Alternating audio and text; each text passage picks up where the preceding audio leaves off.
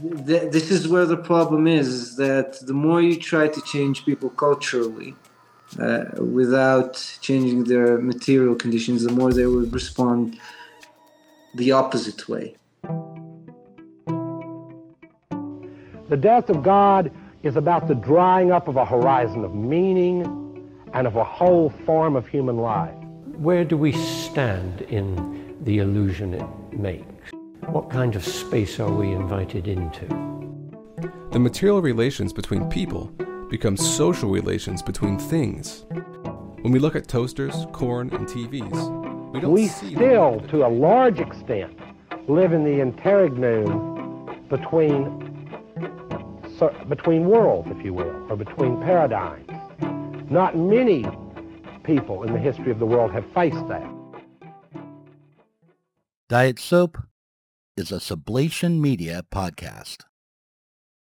Fakhry Al-Serdawi is a Palestinian lawyer focused on international relations and nuclear disarmament.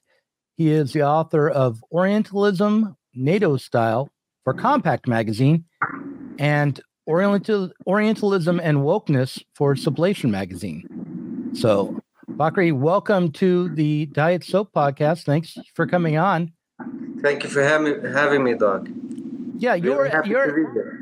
Yeah, your essay, um, Orientalism NATO style, is is uh, I think a, a, a good part of the conversation that needs to be going on right now on the left. Um, it was somewhat of a, a response to uh, Jean uh, article um, for Compact, uh, where he was uh, arguing against uh, the typical anti-imperialist line that embraces Putin as some sort of hero for socialism. But you you take a, a different tact, um, basically pointing out that it's very easy to slip back and forth between uh, a pro NATO or pro Putin position. Um, and so I wanted to start by just asking you whether or not you consider Russia to be an imperialist power, and then more importantly, um, what is the cause of imperialism in your view? Yeah, thank you very much for uh, this question. Um, the, the the question that you asked me uh, is a question about polarization. Like, we can say that we don't take we don't want to take any side, uh, but it's easy to slip, as you said, um, into one side or the other.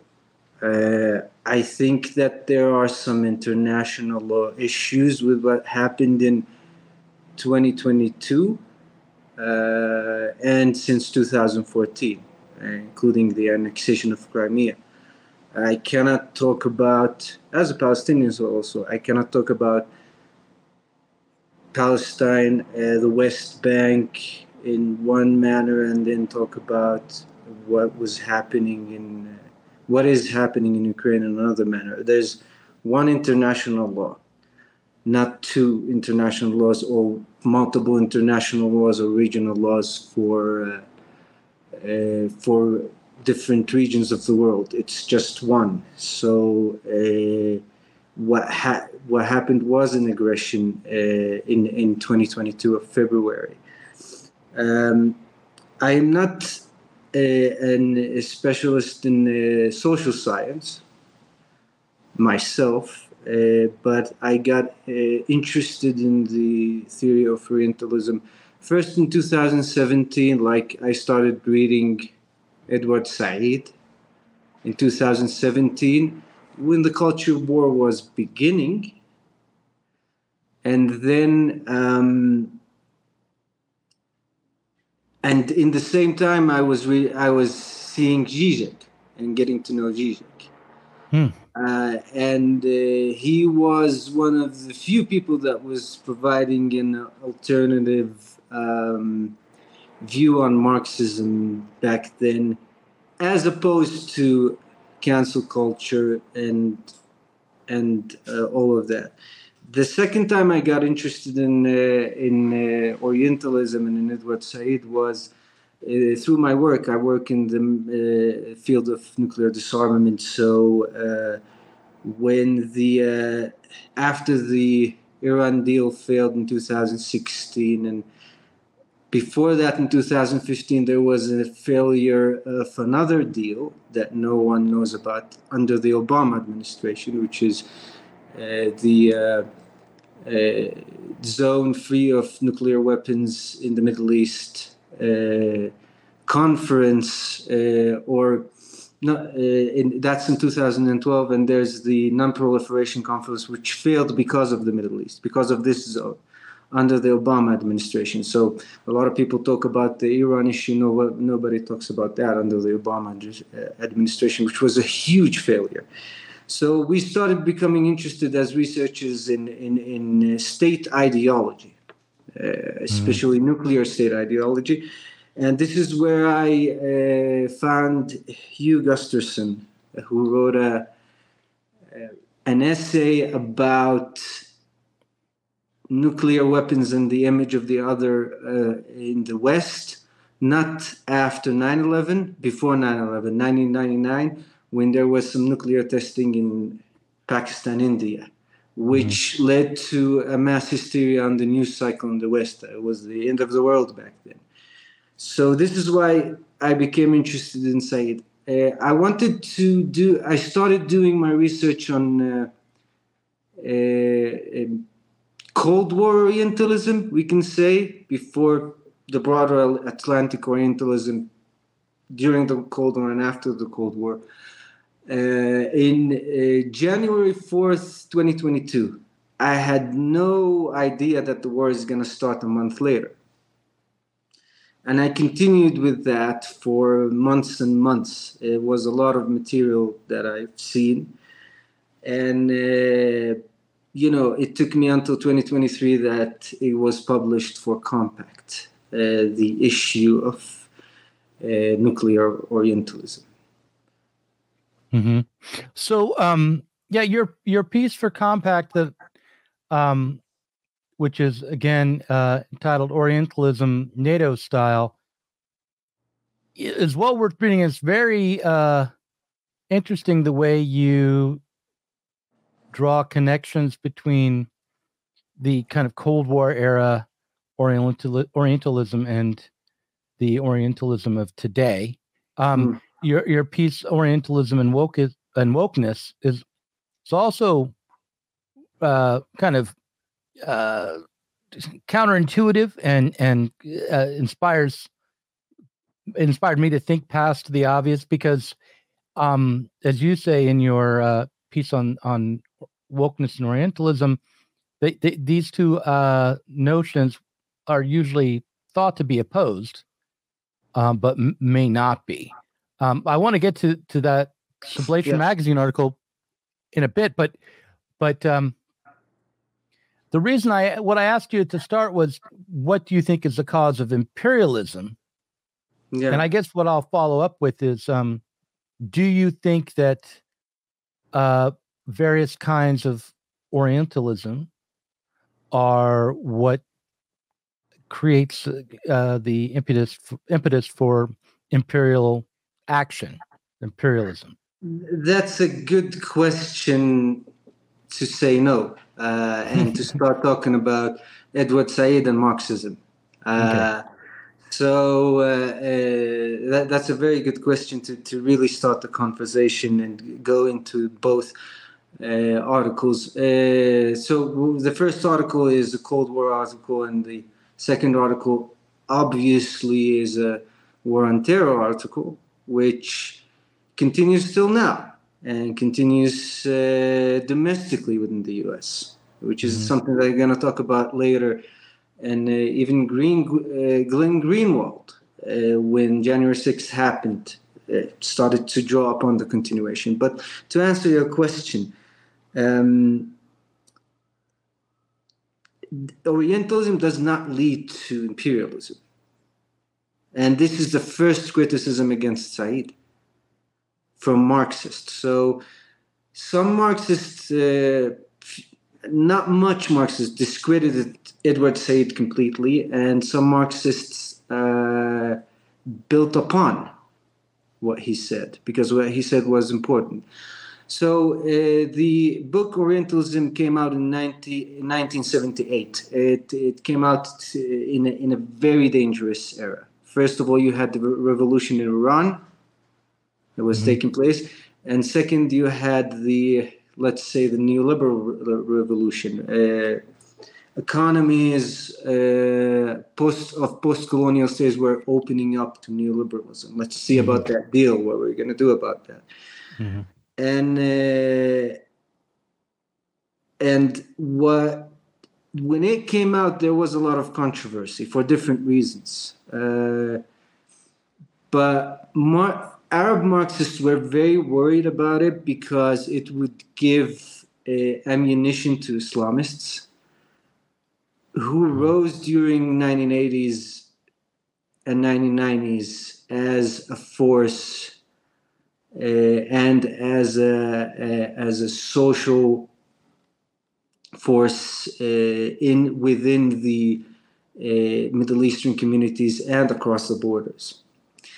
Uh, and uh, of course, Arab Marxists were against their project. But the, problem with those uh, Islamists is that they were anti statist. So, on the other hand, uh, liberals were becoming more and more statist because of the Islamic scare in the 1980s and 1990s. Mm-hmm. Uh, what Marxists done, what Arab Marxists done, like uh, Jala, uh, Sadiq Jalal al-Azm, was uh, building upon the theory of Said instead of discrediting, because they, they, it was thought that Said have sublimed an important state ideology, imperialist ideology that was very important in understanding where capitalism were getting to. Mm-hmm. Uh, now, um, the, the uh, like I said, I was reading Zizek and I was reading Said in the, in the same time. The real problem with Orientalism is not that it leads to imperialism; uh, it explains it and it mystifies it. it mm. And it expa- explains and mystifies something more important, which is capitalism. Mm. So uh, uh, Samir Amin, uh, Egyptian Marxist, also built upon Said and said that the problem with Eurocentrism, the problem with Orientalism, is that it makes capitalism permanent instead of saying that capitalism would lead to socialism or barbarism, mm. it would make us choose between capitalism or capitalism or barbarism. Mm. Going back to Cold War Orientalism, it was starting uh, in the atomic age when uh, Truman started building the idea that the world out there is dangerous so until now, there's the idea that the world out there is dangerous, and this is this is what this is the problem with Eurocentrism and Orientalism. Instead of focusing on the contradiction of capitalism itself, it searches for a contradiction that exists outside of capital. And this is why Marxists thought that Said's uh, theory was important. But one of the criticisms of Said's theory is that he thought that thoughts about the Orient would lead to imperialism. Um, no, it is historical material reasons that would lead to imperialism, not not thoughts about Orientalism. Thoughts about Orientalism would come later, after capitalism has expanded itself.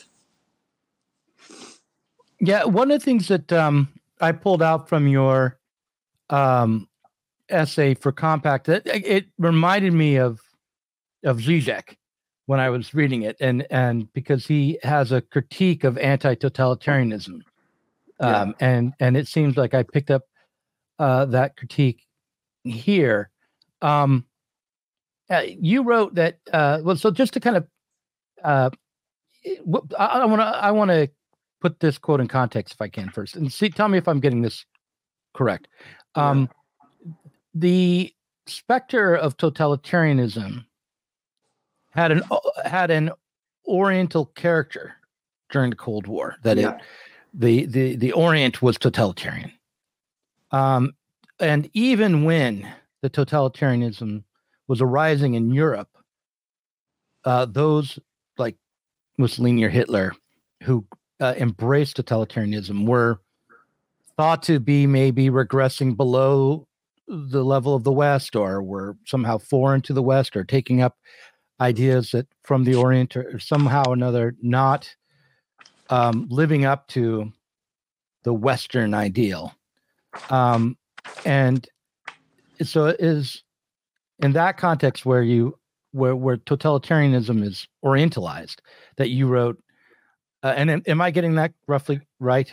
Uh, Yeah. from- okay. Yeah, so, yeah. Um, uh, there is um, one of my resources that I cannot find here was that there was a, a, a sense there was uh, Orientalism within the heart of the anti-totalitarian theory. Uh, uh, one of the writers, I okay, William Pietz. That's a, Mhm. William Pietz uh, wrote about how. Uh, uh, anti-totalitarianism within the heart of anti-totalitarianism there was the idea of oriental despotism uh, the perfect villain let's say which Mhm. comes from the orient uh, this villain um, was created when capitalism was being created uh, Montesquieu, when he wrote about the spirit of the laws and lo- uh, wrote about um, private property, and by the way, none of the two uh, articles that I wrote are uh, critical race theory articles. No, yeah. I, I just want to say that, but there, there was a necessity for Montesquieu to find uh, the other uh, and to compare the other with the self when it comes to the uh, radical bourgeois thinking. Uh, when there was a regressive uh, uh, situation happening in Ru- Europe in the time of Montesquieu, and there were some, you know, fr- the French uh, monarchy was becoming absolutist. Montesquieu started comparing it to uh, the Oriental reader. There is no private property in the Orient. This is what Montesquieu thought. The Oriental re- uh, leader uh, leads with fear, and everybody under them is a slave. And that's why colonialism and imperialism would be a better thing than the uh, uh, Oriental despot, by the way, answering the previous question. So uh, that turned out not to be true. That was discredited. And uh, it, um, th- there was another uh, theorist. Uh, I, I, I will murder his name, uh, Abraham de Pion, uh, uh, who discredited uh, Montesquieu on that and said that he went to Persia, he went to Hindustan, and he thought that there were some complex uh, legal systems there. Now, uh, uh, the theory of the Oriental despot was rehashed, and it was rehashed to explain Stalinism. hmm So Stalinism, you know, there are a lot of explanation on uh, explanations on Stalinism, uh, which y- you know that that includes Trotskyists uh, that are historical material, but the anti-totalitarians or a lot of uh, one of the big names in anti-totalitarians like Keenan, George Keenan, George Orwell, Hannah Arendt uh, said that um, Yeah, this is what I wanted to. This is Yeah. what I wanted to ask you because this I had actually written. This, this is what you wrote in your article. You Yeah. said, "Indeed, anti-totalitarianism participated alongside Stalinism in the liquidation of historical possibilities, yeah but from the liberal Atlanticist perspective, yeah you write uh, you go on to say Hitler might have been geographically inside Europe, but his barbarous actions belong to the non-European world. Once again, Euro Orientalism proved useful for casting the internal enemy as an outsider. Yeah. For anti totalitarian thinkers like George Orwell, George Kennan, Hannah Arendt, uh, Arthur Koestler, uh, Nazism and fascism weren't the logical conclusions of Europe's internal political and economic crisis because those totalitarian ideologies were inherently un Western. Yeah. So, um, so I, I, I, what I wrote underneath that was, would you argue that capitalism is Western, or is it Oriental? yeah, yeah, yeah. yeah, I, yeah. I, I, will go to that. Thank you very much because I was saved by the bill, your bill. I was a little bit. So yeah, they they explained Stalinism that it's uh, it's uh, especially Kennan, which you know I, I do like Keenan because he was an anti-capitalist conservative. Uh, uh, uh uh, Kennan in in one of the uh, in one of the uh, documents establishing Cold War consensus, which is the long telegram, talked about how Stalinism came because of the Russian Oriental mentality, and and this is this is really the, the heart of Orientalism within the the, the, the Cold War consensus, uh, a mm-hmm. striking example. Uh, in the same time, they were having similar explanations uh, in, on the crisis of Nazism and fascism. That, uh, and this is what I call it, is Orientalizing Hitler. So first uh, during World War II and after World War II, uh, Hitler was Orientalized. He was un-Western, uh, and after that, Oriental uh, leaders were Hitlerized. For example, the book uh, of Jamal Abdel Nasser, uh, "Philosophy of the Revolution." Was considered by Western some Western media like Mein Kampf uh, during the 1956 Suez Canal. It was a political situation, they politicized it that way. Uh, so, capitalism, to answer your question, and I go back to Samir Amin, who's a brilliant, you can't read Orientalism without reading Eurocentrism 1993 by Samir Amin. Uh, capitalism appeared in the West for historical material reasons. Uh, mm. You know, the age of discovery, uh, the ship routes, uh, Westphalia, all that. A lot of Marxiologists will explain this better than me. Why mm. capitalism appeared in the West, but it did not appear in the West for uh, a, an, a centralized metaphysical reason uh, race, which is mostly a Mediterranean race, Christianity, which is also an Oriental religion, or Islam is an Occidental religion, the way you see it. Uh, the uh, and and many other mystifying reasons. Uh, the the once again the problem with uh, Eurocentrism is that it mystifies why capital appeared in Europe, uh, which, and uh, it makes capitalism non a non-universal uh, uh, category. Um, right. Yeah. Yeah. So, um, so I I I read this section of the your your article in Compact, and I I, I, of course, completely agree that you you can't, uh, in, in, you know, in good faith, orientalize Hitler, and um, that the failure of the Soviet Union cannot be explained by uh, pointing to the mentality of the Russians. But I I felt you were hard on George Orwell, and that and maybe there's something to the anti-totalitarian uh, critique of the Soviet Union that we want to hold on to, especially right now. It, it seems to me that um, you know while while the you know the anti-communist Cold Warriors, Cold War liberals aren't to be fully embraced. If there's something to be taken up from that they had, it might be this anti-totalitarian perspective, not be not the not the Orientalist perspective, but the uh, desire to embrace liberalism. Yeah. Um, uh, because right now we're living through a time where we're being asked to acclimate to Western totalitarianism. Um, yeah.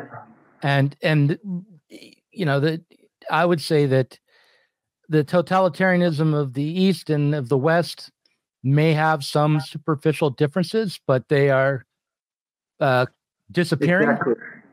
Um, even on that level, like you know, the West is quickly. It's like not an early adopter, but it's adopting the the kind of smartphone totalitarianism yeah. that we used to think of as Chinese, um, and and so on. So uh, I I just wanted to ask you if you think that um, uh, the if we can embrace aspects of what's called the West or liberal ideology or even Atlanticist ideology, the, the way that they people want to self conceive in mm. the West, and as a way to um, uh, combat the reality of the imperialism, not the Orientalism that is yeah. Taking hold in in the West, which I think includes this war on the domestic population.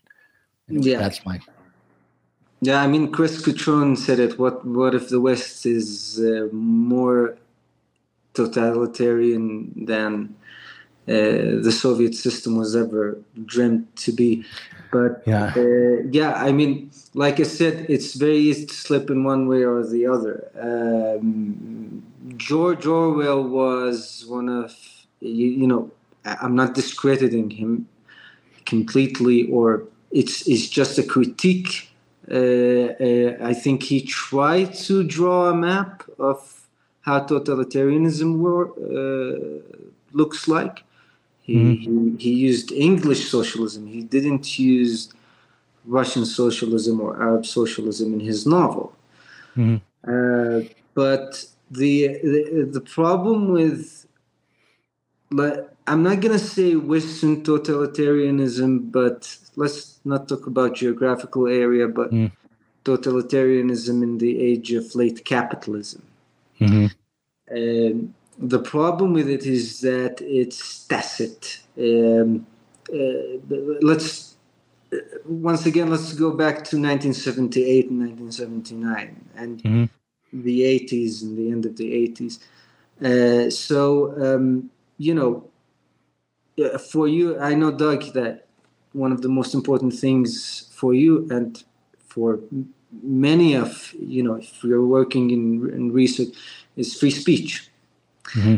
and the 9-11 of free speech was the salman rushdie affair uh, mm-hmm. and you can say that the, the other 9-11 free speech was charlie hebdo mm-hmm. uh, now there there is a very good very very good uh, Suneet Singh uh, article in in uh, Sublation about the issue of Salman Rushdie, uh, about even the mass hysteria of Marxists, third world Marxists, who were uh, were seeing Iran as the next phase of uh, anti-imperialism and uh, third worldism back then and that's very documented in Suneet Singh uh, article at Sublation. Uh, the problem is, is that it wasn't a crisis of Islamism; it was a crisis of cultural war back then. There was also mass hysteria on the liberal side. What happened with Salman Rushdie proved that the world out there is dangerous. That's why we should follow the neoliberal thesis. It's it's the only alternative. It's the end of history, and so on and so forth. Mm. uh, to the extent that they were blinded to see where we're going. Uh, the fact that uh, jihadists were being funded in Afghanistan and the fall of the Soviet Union didn't only uh, lead to uh, regression, social regression within the Soviet sphere, but within the third world sphere in the Middle East. Communist parties, some of them have some Stalinist thinking. I know they're not perfect, but they shrunk after all over the world after the fall of the Soviet Union.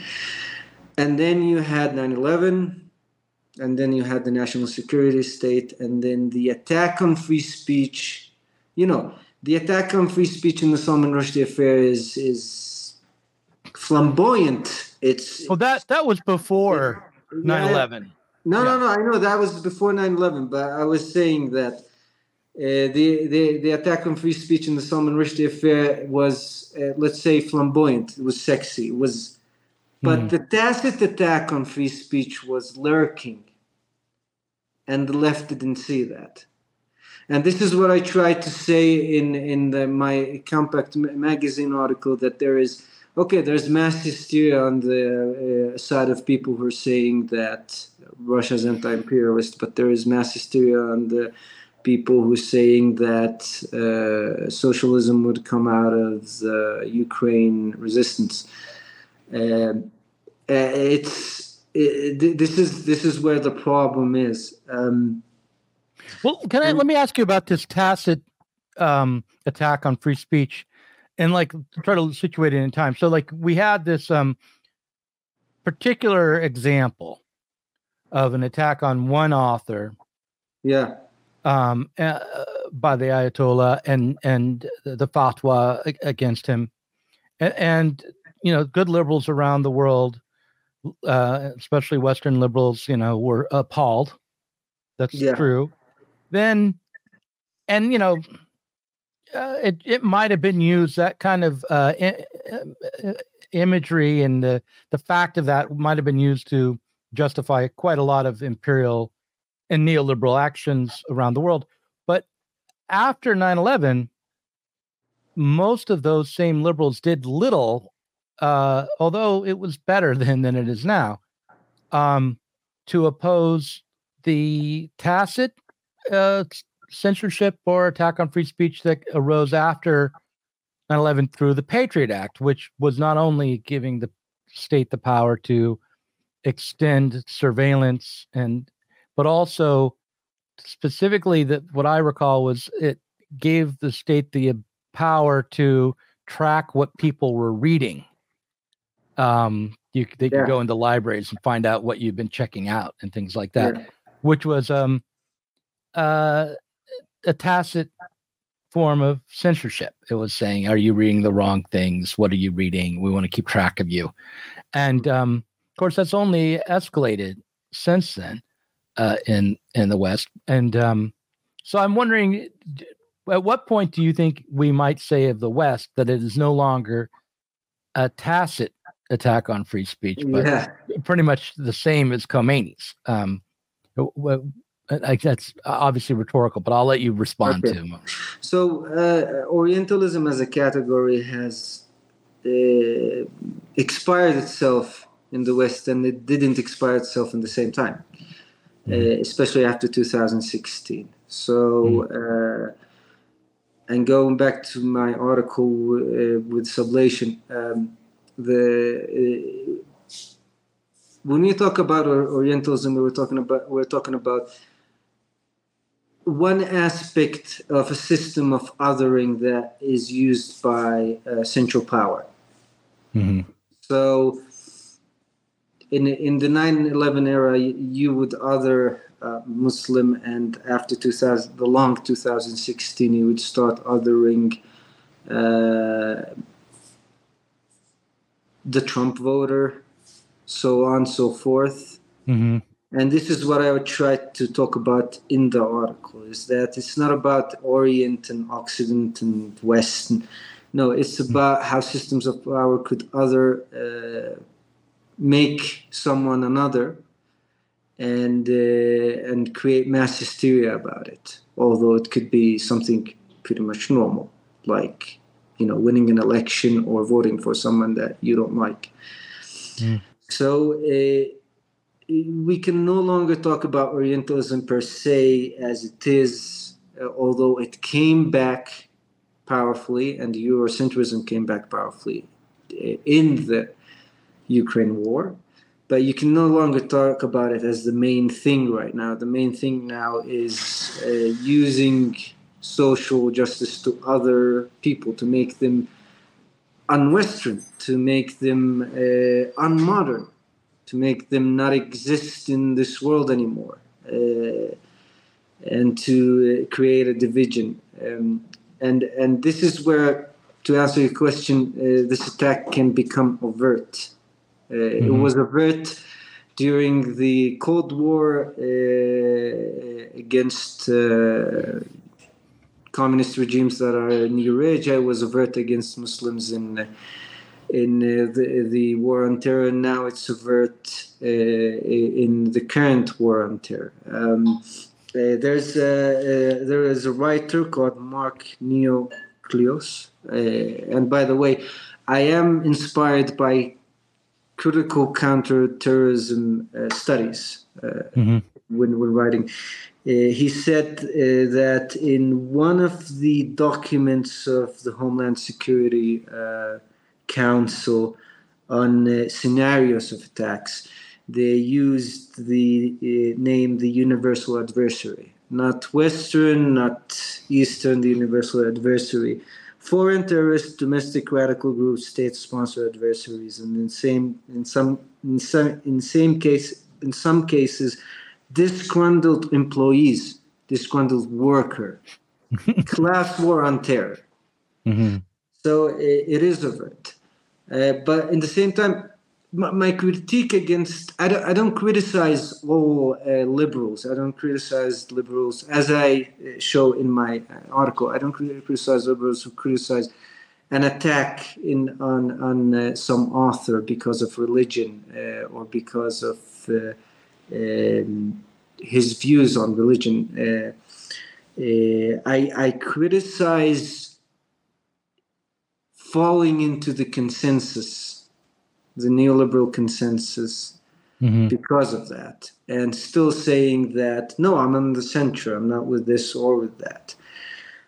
Uh, this is this is what I mainly criticize. And going back to the Salman Rushdie affair, I guess it was the genesis of the new atheists. Some of the new atheists, like Christopher Hitchens, Bill mm-hmm. Maher, uh, who uh, who became uh, defenders of the regime, and they believed that it's either capitalism, it's not either West or Orientalism or or Orient, either capitalism or barbarism. This is this is what this was their defeat uh, and and uh, uh, the, the, yeah. the is that they stopped believing in capitalism as a contradiction. It could lead to barbarism, even in the most prosperous industrial capitalist liberal country. Capitalism or barbarism, and they externalized the crisis. Uh, right. And this is the problem. That this is what I try to say. I I am away from the division between left and uh, uh, sorry between Orient and Occident, which is an identitarian division, and we're mm-hmm. against that uh, as we are against other identitarian divisions.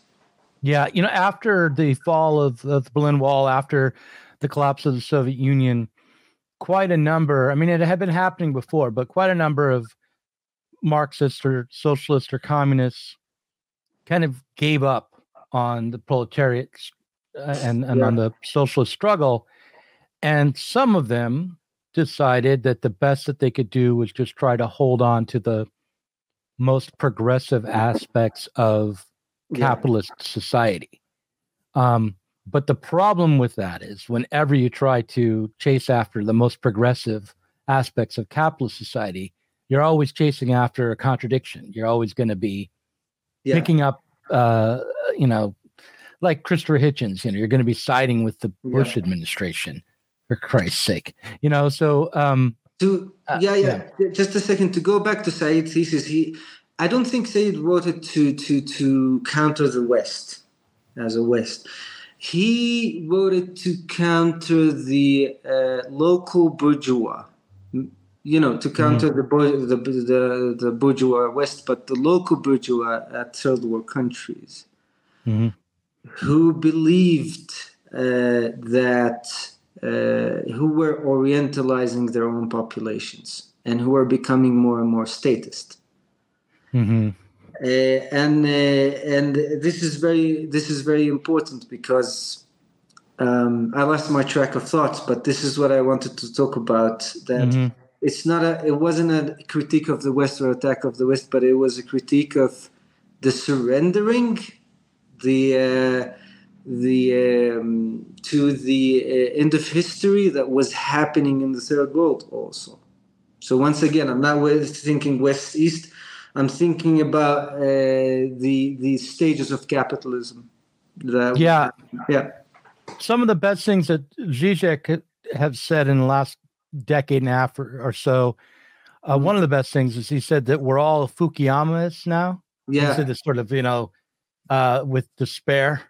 Um, And um, what that means is that when you, uh, I think what I would say, having talked to you, is that when we're all Fukuyamists, we all become uh, theories of the Orient, Yeah. theorists of the Orient. We all we all try to find um, uh, the other yeah, to explain the contradictions in our society because we have no conception of how to get beyond it.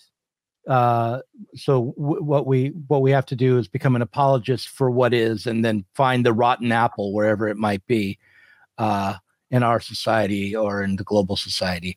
Um, There is a there is a Zizekian theory of the other that mhm. we all know about, which is uh, uh, the wife who slept with another man. She's the other, and Right.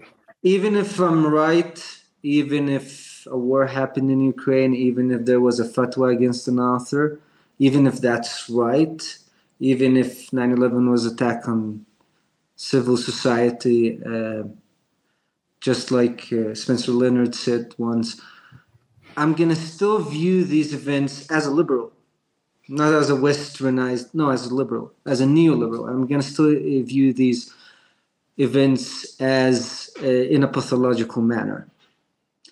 And and uh, yeah, I, I just remember something that I want to say is that you know the problem with Orientalism, the problem with uh, the products of Orientalism, Islamophobia, and all of that is that it, it is concerned with uh, under capitalism, under capitalism, uh, um, inviting or forcing uh, one billion person Muslims into bourgeois society. But you're you're inviting them to a crisis because bourgeois society, as it was in the 18th century, does not exist anymore before the crisis of capitalism. And that hmm. is the problem with surrendering to the to the liberal end of history, is that okay, you're condemning Muslims, you're condemning the Trump voter, you're condemning this and that, because they're not because they're not being included or they're excluding themselves from a society that doesn't exist anymore or that we think that exists which is bourgeois society in the 18th 19th century or i don't know exactly not a Marxi- marxiologist uh, where before the crisis of capitalism and and this is the crisis of contradiction that we're living in right now. And um, if the crisis is taking place at the center at the capitalist center how we're going to solve it globally? We're going to prepare a theory a ready theory about the other that you failed to join uh, the bourgeois society because of you it's your vulnerability. It's your problem. This is what Polish writer Mika Bukowski calls nesting Orientalism. I, am a Polish successful person from War- Warsaw, and I think people who live in the countryside of Poland, maybe on nearby the Russian border, as Orientals, uh, Homo Sovieticus, as they represent the old regime. Hmm. So this is this is the main problem. Uh, uh, what I'm trying to sublime here is not to think about once again east or west, to think about uh, how people are dealing and coping with and explaining late capitalism. Great. And listen, um, what I want to do now, we've been talking for about 45 minutes. So I want to take a break. Do you have time for another session? We could talk more about wokeness. Yeah, yeah, yeah. the parrot room. Yeah, yeah, yeah. yeah. Okay, great. Yeah, I'm so a daily I... listener, so I know the formula. yeah, yeah, yeah, yeah, great. So we'll talk about, uh, you know, how woke um, you know, this phenomena is. And I also want to go after you a little bit for your social conservatism, but without being woke. I'm going to see if I can do that. Um, because uh, there's a, uh, I, I, I thought I detected so a, a touch of it. Rabbi Amari said that I'm a Marxist, and you're saying that I'm a social conservative. So I'm gonna get hanged from different kind of actors for different kind of reasons. Yeah, well, I may be wrong. I, I, I want you to be a Marxist. So uh, you, you you know, and this won't be a struggle session. I, am I'm, gonna... a, I'm a platypus student. Is that good enough? No, that doesn't count. I know Chris yeah. personally. yeah, I, I, don't. I, I don't want to. Th- this is the thing. I don't want to LARP Marxism. I think either you're a Marxiologist or a student of Marxiology. Yeah, I called myself a wannabe. I, yeah, I called myself a wannabe Marxist for the longest time. Uh, uh, and then I felt like maybe I was confident enough to just call myself a Marxist.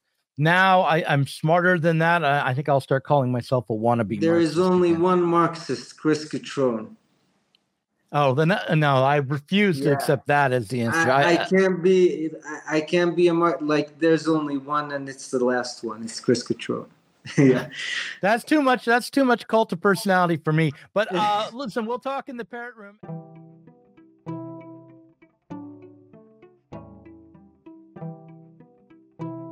If you enjoyed this conversation, please do consider supporting us on Patreon. Our patrons help to make sure that Sublation Media can continue to provide interviews, videos, books, and articles that are critical of the left from the left. If you are tired of remaining stuck within bourgeois ideologies and politics, help us sublate them both.